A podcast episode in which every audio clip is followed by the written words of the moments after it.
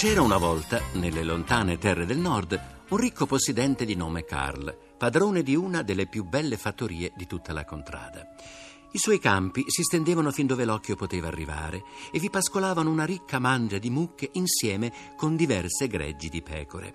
Carl era sposato con Anna e la bella famigliola era completata da due figlie, Olga e Sonia entrambe ugualmente belle, tutte e due con lunghi capelli biondi e con gli occhi più azzurri del cielo in una giornata serena.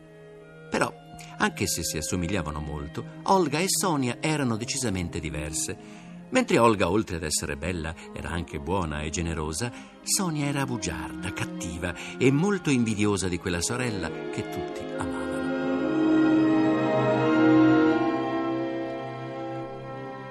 Le cose alla fattoria andavano bene e grazie al duro lavoro di tutti, alla fine dell'anno i raccolti erano sempre generosi. Si stava avvicinando la festa della neve e tutti erano impegnati nei preparativi. Il giorno prima della vigilia Carl volle parlare alle sue due figlie. Mie care, domani è il giorno dedicato alla festa della neve e come di consueto andremo tutti in paese e faremo baldoria fino a tardi. È necessario però che qualcuno rimanga qui per sorvegliare la fattoria. Io no, davvero. Sono già due anni di fila che tocca a me. E poi per restare alzata tutta la notte ogni volta mi sono preso un bel raffreddore. E così mi è toccato passare tutta la settimana a letto. No, proprio no. Quest'anno quel bel divertimento tocca a qualcun altro.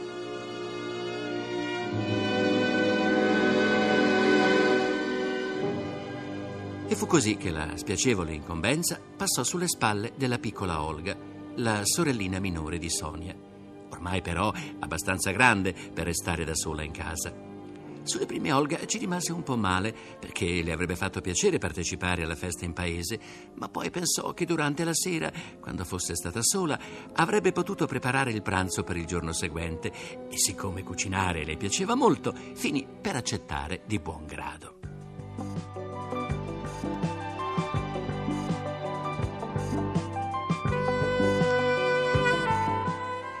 Quando arrivò la sera della festa, Olga, eh, noi andiamo, ma fa la brava, mi raccomando, eh. Abbi cura di te e della casa.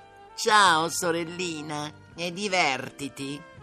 Olga sapeva cucinare molte cose, tuttavia la sua vera specialità era l'arrosto e così decise di prepararne uno davvero eccezionale per il pranzo dell'indomani. Lavorò a lungo e alacremente. Ma alla fine un delizioso profumino si sparse per tutta la casa, quando all'improvviso...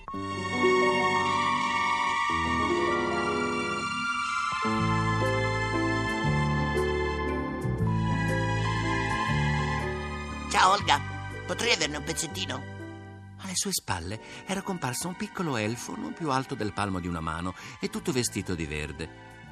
Come sei carino, piccolo elfo. Ma certo che puoi averne un po' di arrosto, ma eh, non so dove servirtelo. Ah, se è solo per questo. Ecco, ho proprio quello che fa il caso mio. E così dicendo, presentò a Olga una scodella più piccola di un ditale. Aggiungi anche un po' di sugo, per favore. Grazie.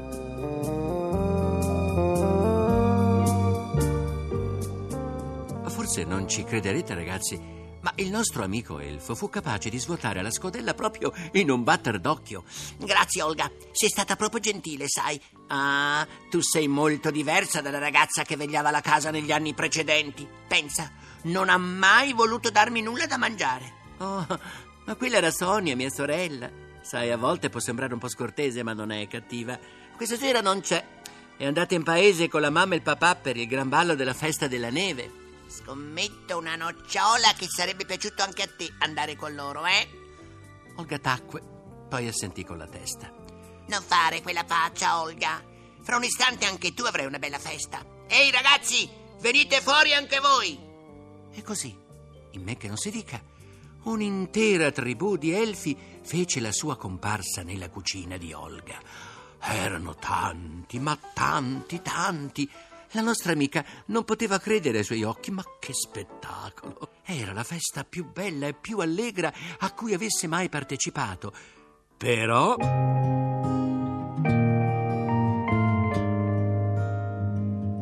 Tutto finì in un attimo, così come era cominciato.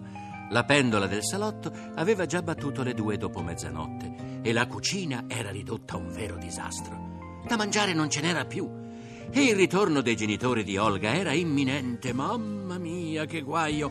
Non ti preoccupare, piccola Olga. Tu forse non lo sai, ma alla magia degli elfi le cose del mondo obbediscono tutte. E così, in quattro e quattr'otto, tutto fu di nuovo a posto. Come se non fosse successo nulla, compreso l'arrosto, miracolosamente cotto in un istante, come tutte le altre le cornie.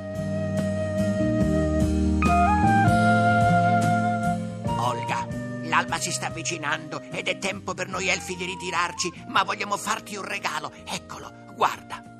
L'elfo anziano aveva appena finito di pronunciare quelle parole che, come danzando nell'aria, apparve dal nulla un vestito meraviglioso con una cintura tempestata di gioielli. Auguri, Olga, tutti i nostri auguri di continuare a crescere buona e generosa come sei ora.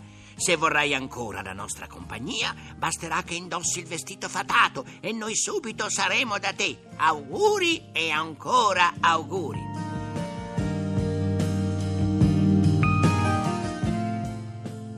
Scomparsi gli elfi, a Olga sembrò proprio di essersi svegliata da un sogno incredibile.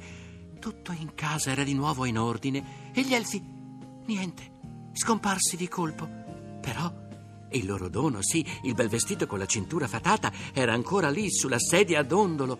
Olga lo sfiorò con le dita quando udì il tintinnare argentino dei campanellini della slitta dei suoi genitori che stavano tornando. Entrati in casa, papà Carl e mamma Anna rimasero sorpresi nel vedere tutto quello che Olga aveva preparato per il pranzo del giorno dopo, così le fecero molti complimenti. Ma la sorpresa maggiore la ebbero allorché si accorsero del magnifico vestito. Ma dove lo hai preso, Olga?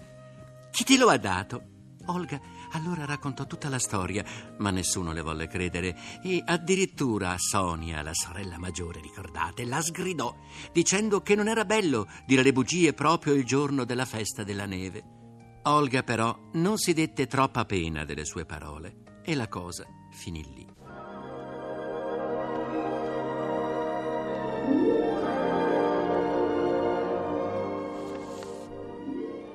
L'anno successivo, però, Sonia, ancora invidiosa del bel vestito che Olga diceva di aver ricevuto dagli elfi, volle restare lei a vegliare la casa la sera di vigilia. Così, quando tutti quelli di casa si furono allontanati, anche lei preparò un buon arrosto, proprio come l'anno prima aveva fatto Olga, e si mise in attesa sicura di vedere comparire da un momento all'altro l'elfo curioso. Ma la storia non si ripeté, perché in tutta la sera arrivò soltanto un cane randagio e perciò assai affamato.